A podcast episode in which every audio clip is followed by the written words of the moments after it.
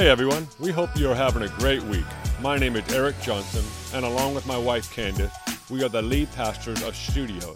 We are based in Greenville, South Carolina, and we just want to take a moment and say hello and say thanks for listening to this podcast. So, with that, let's get right to it. Humans are interesting creatures. I don't know if you've come to realize this yet, but the person you're sitting next to and the people that are sitting around you are interesting. Uh, we're an interesting species. I mean, two legs, two arms, and the, the way that you and I experience life is, is very interesting to me. It's amazing that as we have life experiences, we have the ability to assess, to evaluate, and to judge whatever we experience.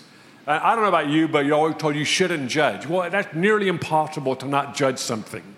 And we, usually we just don't say it, but whenever we experience something, we always like, ah, that ain't good. Like right now, some of you like, I wish it was warmer in here. Uh, I wish it was colder in here. Uh, the lights are too bright or the lights are too low. Like this is just what we do. We assess, we evaluate, and we critique, and we judge, and, and we do this to each other. Uh, some of you are judging me right now, and I am not judging you because I'm a Christian. I don't have those thoughts, and some of you really just need to really reconsider your existence right now. But this is what we do. I mean, we critique, we judge, like, and we analyze. This is what we do as humans. This is what makes us interesting and makes us compelling. And for some of us, we're like, stay away from me. I don't want to know what's going on in that head of yours. And what's even more interesting about this have you noticed or have you ever had the experience where you have an experience and it was a horrible experience? And then you wish someone else that had the exact same experience and they say, that was life changing. How many of you have ever had that moment? Maybe with your husband or your girlfriend or boyfriend or spouse or kids. You're like, how is that even possible? That was one of the worst experiences of my life, and you loved every second of it. Because each of us are created so uniquely and differently. We experience life, we assess life, we critique it, analyze it very differently than we do to the person sitting next to us. You know, moving here two years ago, what, what's normal for me at one point was new. All the new things two years ago are no longer new to me anymore. Like, I'm noticing this, I'm like, oh, this is just normal now. I mean, the way the stoplights run here uh, it, it, was so new to me when I moved here, and, and the fact that stoplights are on wires and not on a post. Like that was such a new thing. I'm like, oh wow. Now I'm like, what, what, what the other way? I don't remember how it's done elsewhere because it, it's so normal to me. Uh, the road systems here. I mean, it's, it's so fascinating how one road can change, but it's the same road. It's Rutherford, and now it's this road, and I, I don't know what causes that change. And so I remember moving it two years ago. That was so new, now it's completely normal. Uh, someone described the row systems in Greenville, or uh, somebody grabbed a handful of spaghetti noodles and threw it on a map and said, That's the row systems of Greenville. They just kind of go where they need to go. There's no grid, it's all curves and it just flows. And, and that used to be so new to me. Now it's not. It's so normal. In fact, when I go elsewhere, that's new and this is normal. And this is what we do as humans. So we're going to do something about that. I want you to grab all your belongings. I want you to stand to your feet. Grab all your stuff, your purse, your bags, whatever it is. Now I want you to find a different seat in the room to sit in. So go somewhere else. Some of you may want to come to the front row. Some of you that sit in the back row, go or sit in the front row, go to the back row. I want you to go somewhere else. Wherever you want to sit, you can sit.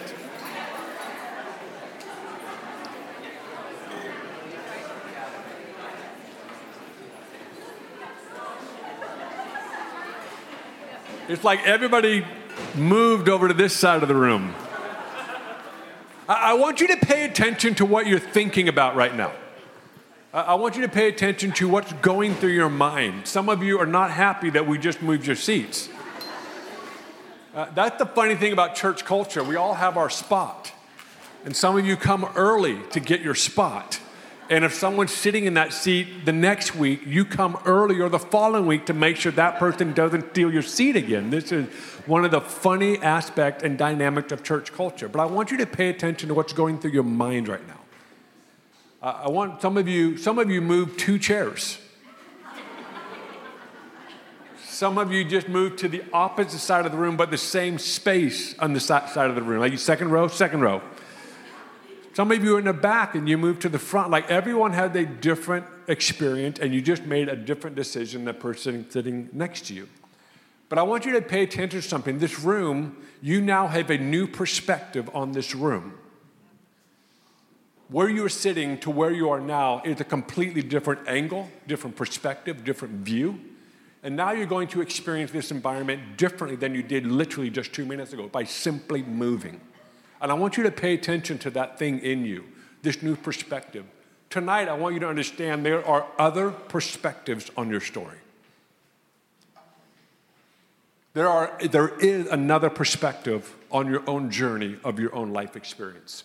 If you have your Bibles, I want you to turn to the book of Genesis.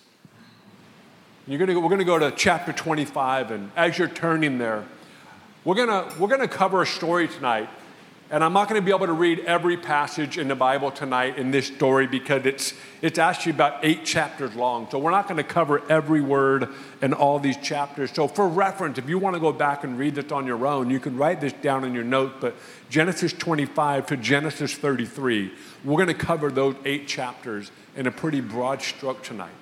There's a couple main characters in the story tonight, and we're going to focus primarily on one of them. But there's actually a family of four in these eight chapters. And how many of you have ever heard of Abraham, Isaac, and Jacob? Some of you familiar with Scripture. In Scripture, the, the essence, the, the fathers of our faith, the fathers of the Judeo Christian worldview, started with Abraham, Isaac, and Jacob, and then the 12 sons of Israel. And this is important because this is actually a history of our faith. And I want, I want to take you back into a moment to understand a family of four. You have Isaac, and Rebekah, and then you have Jacob and Esau. So you have a family of four, and we're going to pick up on the story here. At the time, Isaac and Rebekah, they are now pregnant with babies, twin to be precise.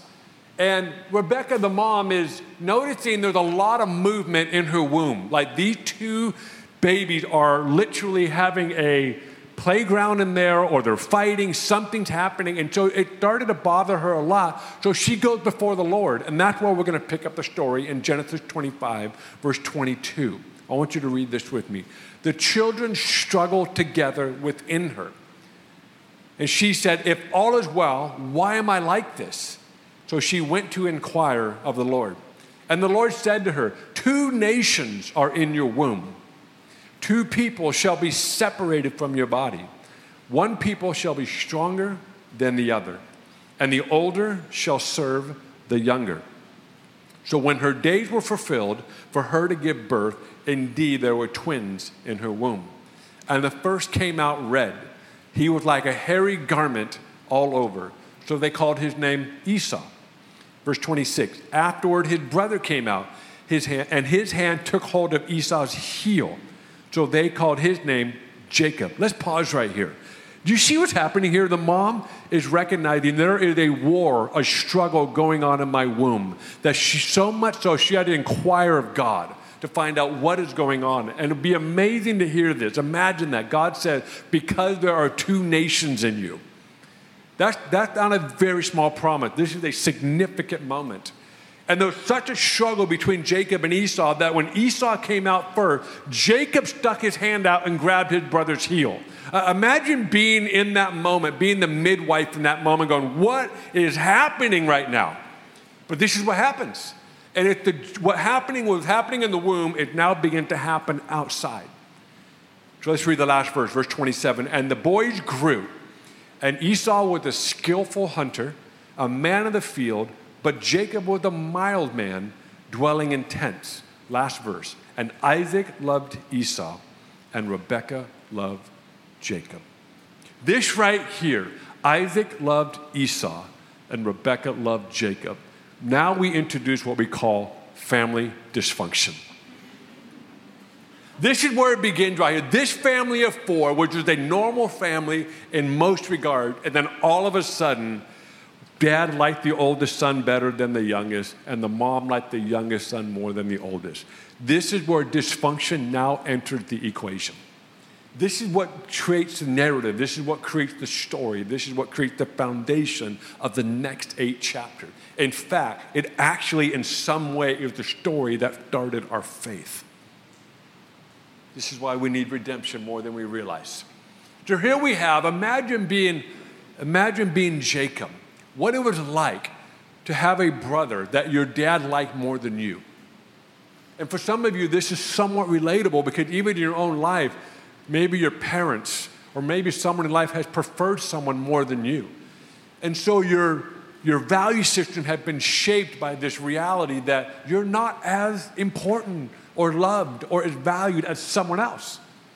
And so your whole life, you got a couple options. One is you can suppress that, you can ignore it, or you just embrace it and you try to figure out how to perform well enough to get the attention of your father in this situation. So Jacob grew up with this idea that my brother gets the new car, I get the hand me downs. My brother gets the new clothes, and I get the hand me downs. In fact, my brother gets everything, and I only get some of it. Imagine what that does to a psyche, to the emotional space of a human being. Some of you in this room, you, you recognize that this might be your story. You recognize, yeah, I've struggled my whole life because I don't know if I'm actually that valuable. This is Jacob. So Jacob is raised, he is growing up in a home where his dad loved his brother more than him. But the other side of it is the mom is now carrying this unique promise. And the promise is this that I know my husband loves the oldest son, but God told me when they were in my womb that Jacob would be the ruler and Esau would serve the youngest. So here we have a promise from God. Have you ever felt like you've gotten a promise from God and you needed to help God out a little bit? Has anybody ever done that? I've never done that. I'm just curious if anybody else has. Like, the timeline doesn't match your timeline. And you're like, it's been a while now. I think I'm going to assist heaven to move on the promises over my life. And this is what we do as humans. This is why when things aren't going our way, we judge it, evaluate, analyze it. Well, I now need to be in charge. And this is what we do when destiny is not happening according to our timeline. When the promises are not happening according to your timeline. Your inner turmoil is still there after all these years. So now I'm going to take matters into my own hands. This is the scenario. So Jacob now realizes I have to do something about this. So there comes this, there, in Middle Eastern culture, especially in this era, there's a couple interesting things, and one of them was called a birthright. And pre- predominantly for the oldest child to receive the birthright from the father. And it's hard for us to understand in a Western context, we really don't understand the dynamic dynamics of it. But it was so valuable that Jacob schemed his way to figure out how can I get that birthright. Now it's not in Scripture, but it wouldn't surprise me if Rebecca was behind it because she's like, man, we got to figure out how to get you because God told me you're the one that's going to be in charge, and your older brother is going to serve you. There's something called birthright. So one day, Jacob and Esau, I believe they're in their teen years, somewhere around that space, and Esau is tired, he's famished, he's hungry, and he goes to his brother and says, Hey, will you make me something to eat? And Jacob says, I'll make you something to eat if you sell me your birthright. And Esau's like, What are you talking about? You would just make me a meal. And Jacob said, No, I'm not making you a meal unless you sell me your birthright.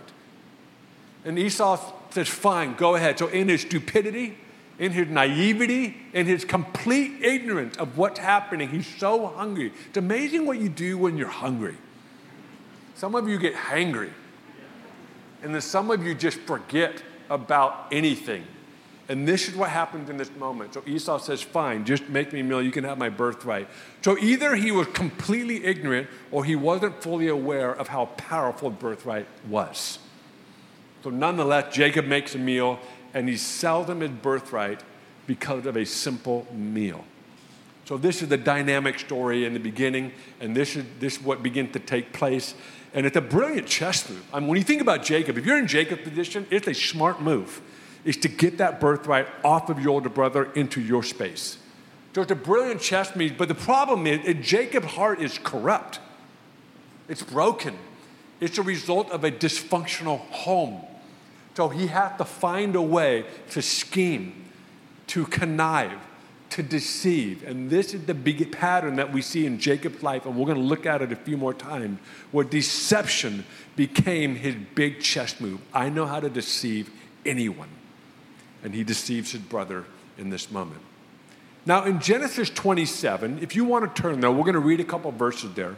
But I'm going to tell you the first part of that story, and then we're going to pick up in verse 41. But in Genesis 27, we get to this point in the story where Isaac, the dad, the Bible says that he began to lose his sight. He was going blind.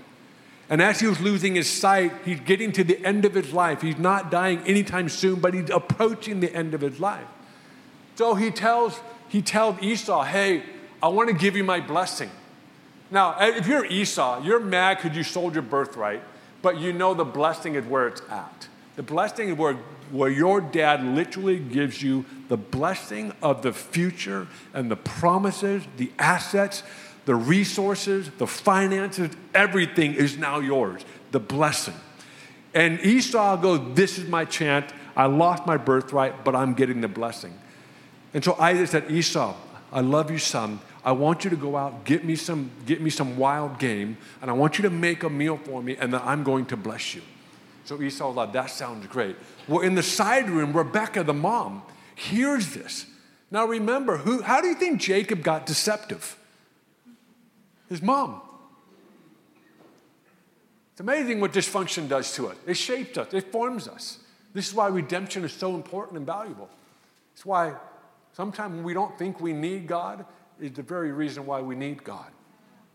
So here we have Rebecca overhears this, and Esau goes out hunting to get some wild game, and, and Rebecca goes, Jacob, now's your chance. Now's your chance to get the blessing. You have the birthright, now let's get you the blessing. And so she said, Let's make a meal real quick. And Jacob's like, Mom, what are you talking about? Esau's really hairy.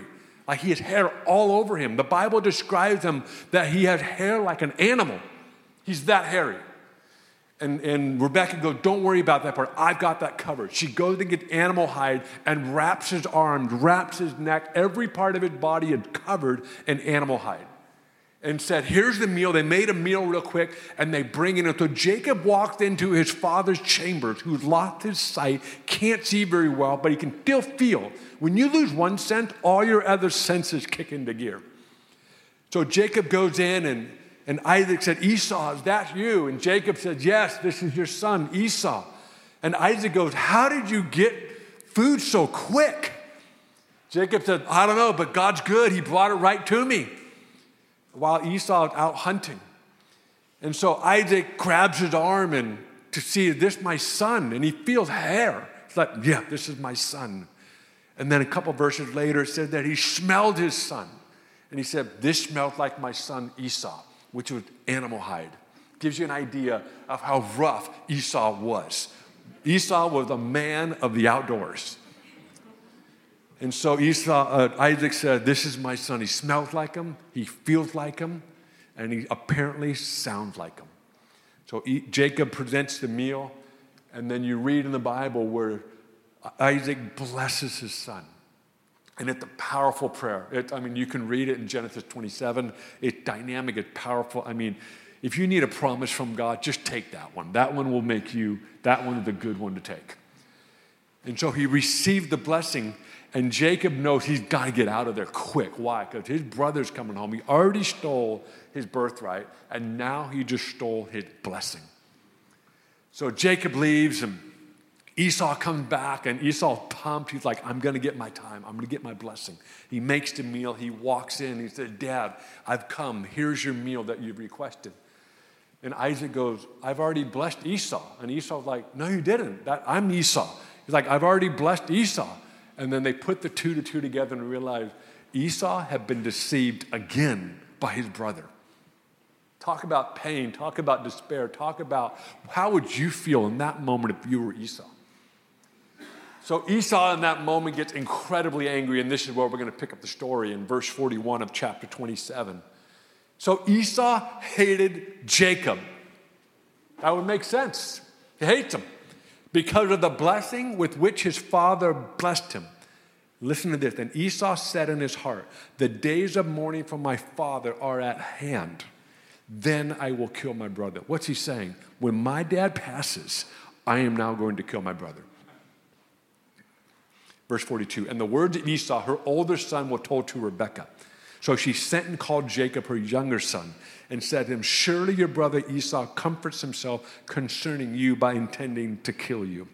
Now, therefore, my son, obey my voice. Arise, flee to my brother Laban in Haran, and stay with him a few days until your brother's fury turns away, until your brother's anger turns away from you, and he forgets what you have done to him. Then I will send and bring you back.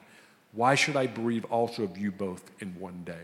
Now she's scared she's going to lose both her sons. So she sends Jacob to Laban, her brother's house, and said, just stay for a few days. Well, what we realize is those few days turned into 20 years. So Esau said, I'm now going to kill Jacob. Now imagine that. You've deceived, you're corrupt, you are starting to recognize that you've connived your way. You try to take God's promises and you try to figure out how do I help God get these promises. So Jacob runs, he takes off, and he showed up to Laban. He showed up to his uncle's house. And he goes to his uncle, he says, Hey, my mom sent me here. Do you mind if I hang for a few days? And he said, Of course, come in. Well, while he's there for a few days, something, something happens. He gets really attracted to one of the daughters. He looks at Rachel, that's her name. and He said, I want her. I want to marry her. So he gets the gut to go up to the dad, Laban, that, hey, listen, is there any chance for me I could marry your daughter? And Laban said, You have to work for me for six years seven years. You have to work me for seven years to get that daughter. And Laban and uh, Jacob said, That's fine. I'll totally do that. He's a fugitive. He doesn't want to go home. He wants to start his own life. So he worked for seven years. And the Bible says that seven years felt like a few days. That's how much Jacob loved Rachel. So seven years goes by. He works and works, and seven years goes by. They have a wedding ceremony. The whole thing happens. And then something really interesting happened. That night, instead of Rachel being brought to Jacob, he brings the older sister, whose name is Leah, and brings Leah. And they consummate the marriage, and they wake up in the morning, and Jacob goes, Wait a second. This isn't the girl I married. Now, I don't know how that happens. I mean, I don't know if alcohol involved or shroomed, I'm not sure. But something, if it's really dark, Maybe just so dark you can't see, and you're like, well, yeah, this is her. And I don't know how this happened. Don't ask me. But it's really interesting. Imagine waking up and you're not sleeping with the one that you thought you married the night before. That sounds horrible. So he wakes up and now he's mad at Laban. He's like, What's up? He goes to Laban and says, Listen, I did not work seven years for Leah, I worked seven years for Rachel. And Laban said, Listen, I'm really sorry about this, but in our culture, the oldest one gets married first. Now, I don't know about you, I'd be like, that would have been really helpful to know seven years ago. Because I would have been finding her someone else. And he said, Well, what do I got to do to get your other daughter, the one I thought I married? And Laban said, You got to put another seven years for me. I would have been like, mm, I'm going to kidnap her and we're going to go. I, would have done something else. And so Jacob says, Fine, I'll work another. So he worked another seven years. What's fascinating about this is Jacob found his match. Jacob thought he was good at playing chess. Laban was better at playing chess. See, what's interesting about our brokenness, we often run into people that are better and more broken than us. Have you ever noticed that? You, water attracts water. Like you end up around sometimes, if you're not careful, you'll end up around the same people that are just like you. They're better at it though. So if you're corrupt, they're more corrupt. If you're angry, they're more angry. And what happens, you begin to create an environment. All of a sudden, now you've met your match. And Jacob had now met his match. He met someone that's more deceptive, more conniving, and can play chess way better than him. I think this is an important note to make in your own life. Sometimes our own dysfunction, you'll run into someone that is more dysfunctional in that same area than you. And you thought, you could get your way, and all of a sudden, no, someone better at this than me. So the story continues, and he worked another seven years and eventually gets married to Rachel, the one. So now you've got two wives, 14 years working for Laban. And he's like, I'm done. I'm going to go now. I've got my two wives. I'm going to move on. But what happened by 14 years, Jacob was an incredible businessman, incredible entrepreneur.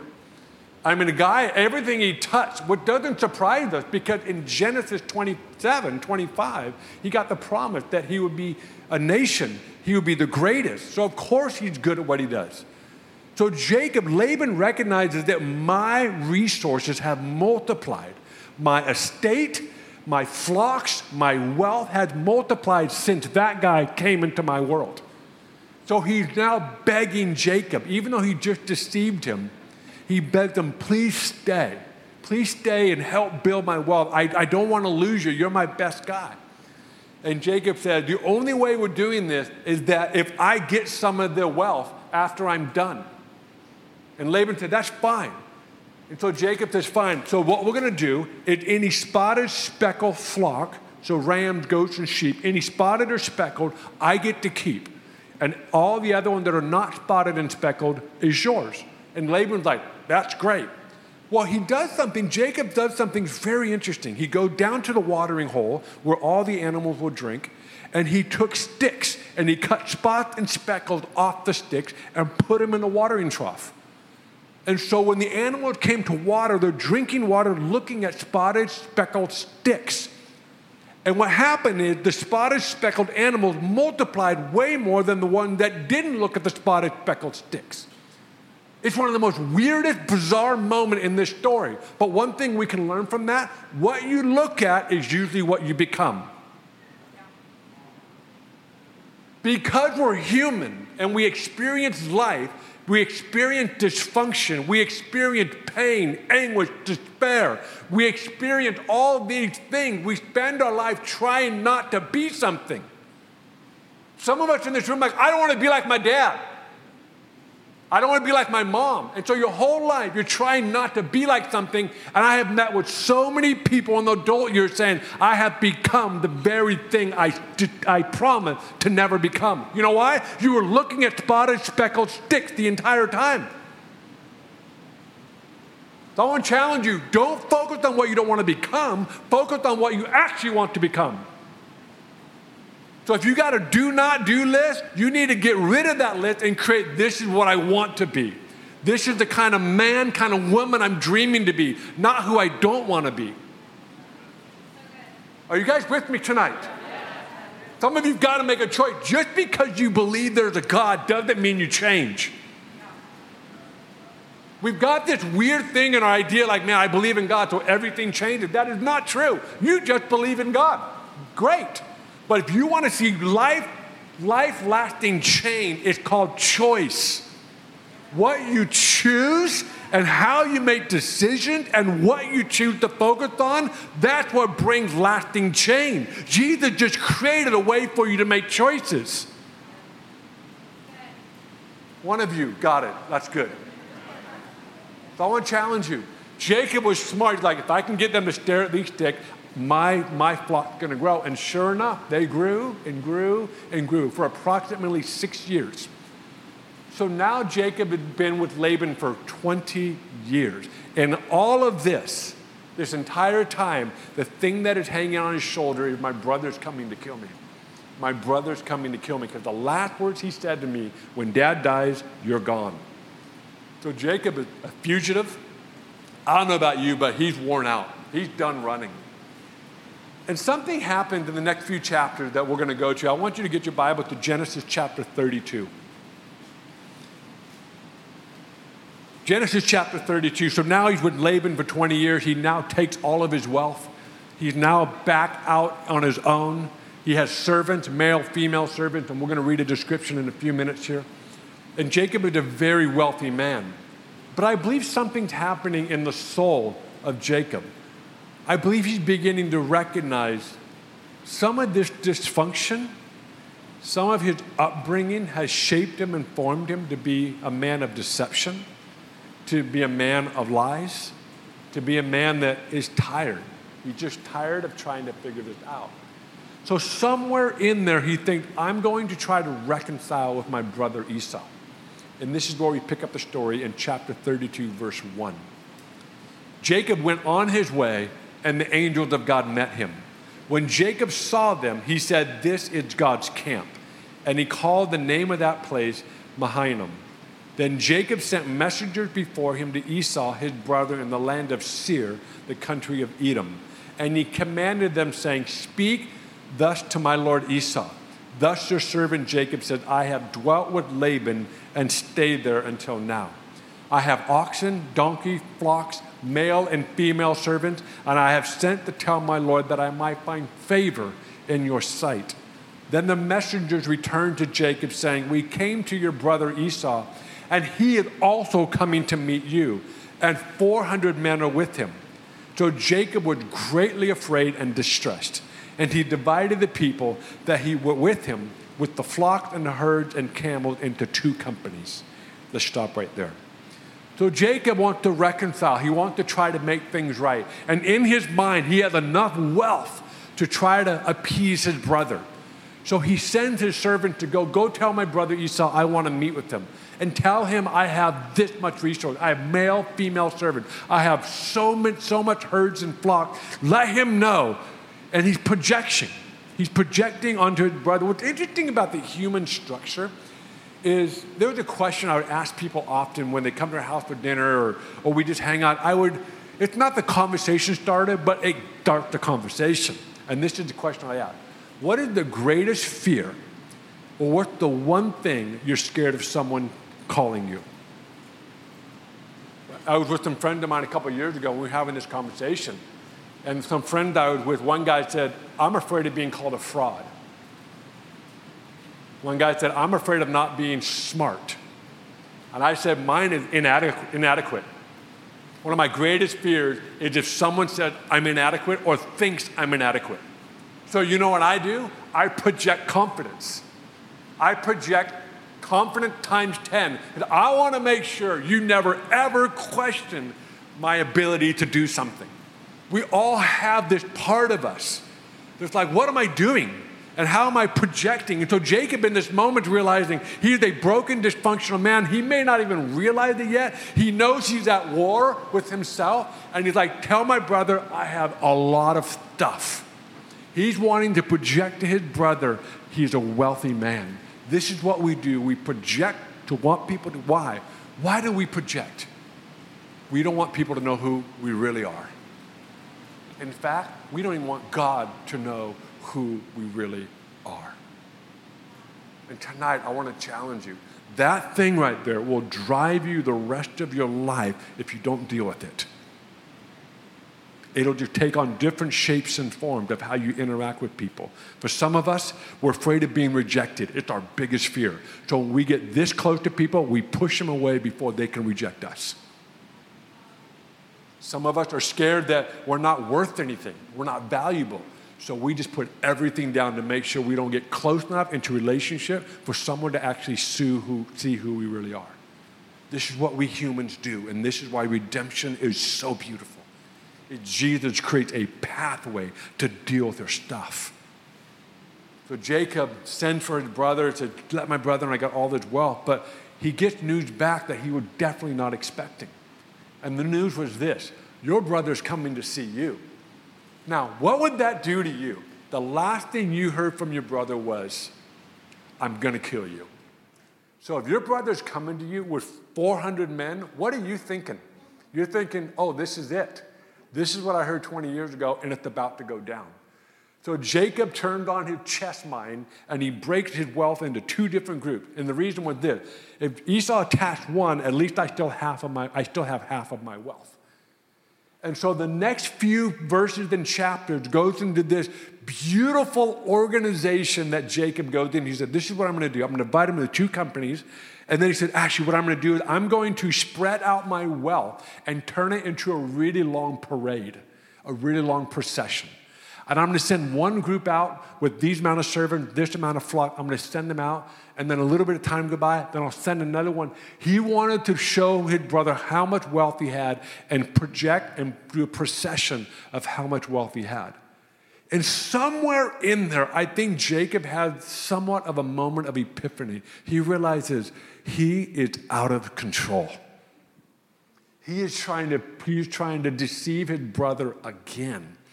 And somewhere in there, something happened, and this is where we're going to pick up the story in Genesis chapter 33, in verse 22. Are you guys still with me tonight? We're getting ready to land this plane. Genesis 33, verse 22. And he arose that night, and he took his two wives, his two female servants, and his 11 sons, and he crossed over the ford of Jabbok. He took them, sent them over the brook, and sent over what he had. Then Jacob was left alone. When you have this much dysfunction in life, being alone is a nightmare. I want to say something that I want to be sensitive, but I want to be pointed. If you can't stand being by yourself because of the conversations and your soul is restless, this is an indication that God wants to set you free. If you are at war with yourself, especially when you're alone, something's broken. And guess what? God wants in that part of your life. He wants in that part of your soul. He wants to bring healing and restoration to that thing. Because if not, the stakes will just get higher as you get older. You'll start playing more crazy games with humanity because you've not dealt with this thing that's caused it. I have a feeling some of us are aware of what we do, but we're not aware of why we do what we do. And if you're here tonight and you recognize, like when I'm by myself, it's a nightmare. The conversation that goes on in my head, the conversation that goes on in my soul is, is, is terrifying. If that's you, I hope tonight gives you some sense that there's another perspective on your story. There's another person that wants to get into your story and rewrite the rest of your story. You move seats tonight because I wanted to show you something. There are other perspectives and angles on the very story that you're living in. There's another way to look at your life. So Jacob was left alone, and a man wrestled with him until the breaking of day. Let's stop here. He crossed over the ford of Jabbok, which, what, what, what's the difference between here and here? It's a couple feet. It's not like I left a country, went to another country. I didn't go from darkness to light. I just literally moved over a line. There's something about crossing over a line. It's throughout Scripture. Elijah had to go into a cave. Why in the cave? Why not out here? I don't know, but something's in the cave. David had to go through these moments where he crossed something. And here we have Jacob. He had to cross the line. So some of us need to literally cross our own metaphorical Jabbok and be left alone. And in this moment, Jacob starts wrestling with God, which I didn't even know that was an option. I know it's like to wrestle with God in my mind, in my soul, and mentally and emotionally, but we're not talking about that. We're talking about physical wrestling. I, I didn't know God could wrestle. I mean, it's not, it's not out of the ordinary, but it's like, oh, I didn't know he wrestled. And, and what makes the story even more weird and awkward and interesting is that Jacob wouldn't let him go. And the sun's coming up, and God said, Let me go. The sun is coming up. I'm like, What's that? I know the orcs, they can't see the sun, but I thought God could see the sun. I thought oh, he created it, so why can't he see the sun? I mean, it's just really interesting part of the story. And he's like, let go of me. I, the sun's coming up, and Jacob is holding on. I'm like, I thought God could simply just flick him off and everything. But no, for some reason, God entered into a human dimension and wrestled it out with Jacob. I love this. I don't understand it, but I love it because I think it's important to recognize God wants you to wrestle with him. Listen to me. God wants you to engage with Him. He wants you to cross the line in your life and say, I am done running from my dysfunction. I'm done letting brokenness steer my life. I'm not leaving until God changes my narrative. So Jacob wrestled and he said, I'm not letting you go until you bless me. And so God looked at him and said, All right, fine, your name is Jacob. It's no longer Jacob, which means deceiver. Now your named Israel. And then he dislocates his hip. Okay, God dislocates hips, apparently. And it's really interesting. He, he dislocates his hip. Jacob's happy because he got a new name. He got a blessing. He had the birthright. He had Isaac's blessing. And now, he, I mean, this guy is stacked. But he recognized the other, the other two were just, they, they came from a place of brokenness. They came from a place of deception. But now he's blessed by God because he refused to move on in his story until God rewrites it. And some of you need to let God rewrite your story. You're at war with yourself. You're at turmoil with yourself. You want, you want God to rewrite that story. And then dislocates his hip. And up until this point, when you read the story, the nation of Israel, when this story was transcribed, the nation of Israel don't eat the muscle and that part of the hip to this day in remembrance of what happened in this moment. So Jacob limped the rest of his life. He never lost the limp, but he was blessed. So here's a question for us Are we willing to limp and be blessed? Let me reframe that. Are you willing to limp and be fully alive? Or do you not want to limp and be dead? That's the question tonight. The question tonight is this Are you okay with limping the rest of your life so you could have the blessing of God to heal the dysfunction, the pain, the stuff you've had to wrestle with. And so, the next morning, Jacob wakes up. Actually, was morning by then because the sun was coming up. I can't wait to interview Jacob and ask him, what was that like, man? I mean, wrestling with God. I mean, did you even, did you score any points? I mean, how did that go? So he gets up, and you can read the rest of the story in chapter 33. And Instead of sending his wealth out in front, that was his game plan, to project what he wanted his brothers to see. So instead of doing that, he said, No, I'm going to go meet my brother. So his greatest fear is seeing his brother. And he had been avoiding his brother his entire life. And in this moment, I believe he is 97 years old at this point. 97. He goes out to meet his brother and his greatest fear is running towards him. Talk about a moment of feeling raw, vulnerable. You're like, I don't care at this point. I've wrestled with God. I, my name is Israel. Whatever happens, happens now. And Esau runs up to him, embraces him, and kisses him on the neck. Talk about being shocked and surprised. The very thing you're running from is now hugging you because you thought he was going to kill you. So they embrace, and, and Jacob's like, Look at all my wealth. And Esau, like, I, don't need anything. Jacob's like trying to give him his wealth, and Esau's like, I, am good, man. I'm, I'm great. And they, they have this moment of connection and reconciliation, and then they move on. And Jacob became Israel, and Israel is Israel today because of that. Isn't it amazing that the fathers of our faith had that much dysfunction? And yet Jesus redeems it? I want you to understand this. This is incredible dysfunction. You don't want to start a nation out of this level of dysfunction. But God was able to take the human story and to bring redemption to it so beauty could come through it. If He can do that on this scale, I believe He can do that on this scale.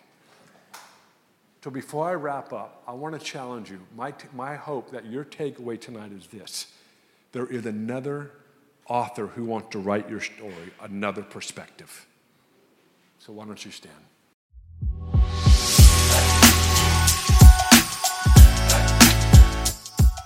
Thanks for listening, and we hope this talk benefits you in every way possible.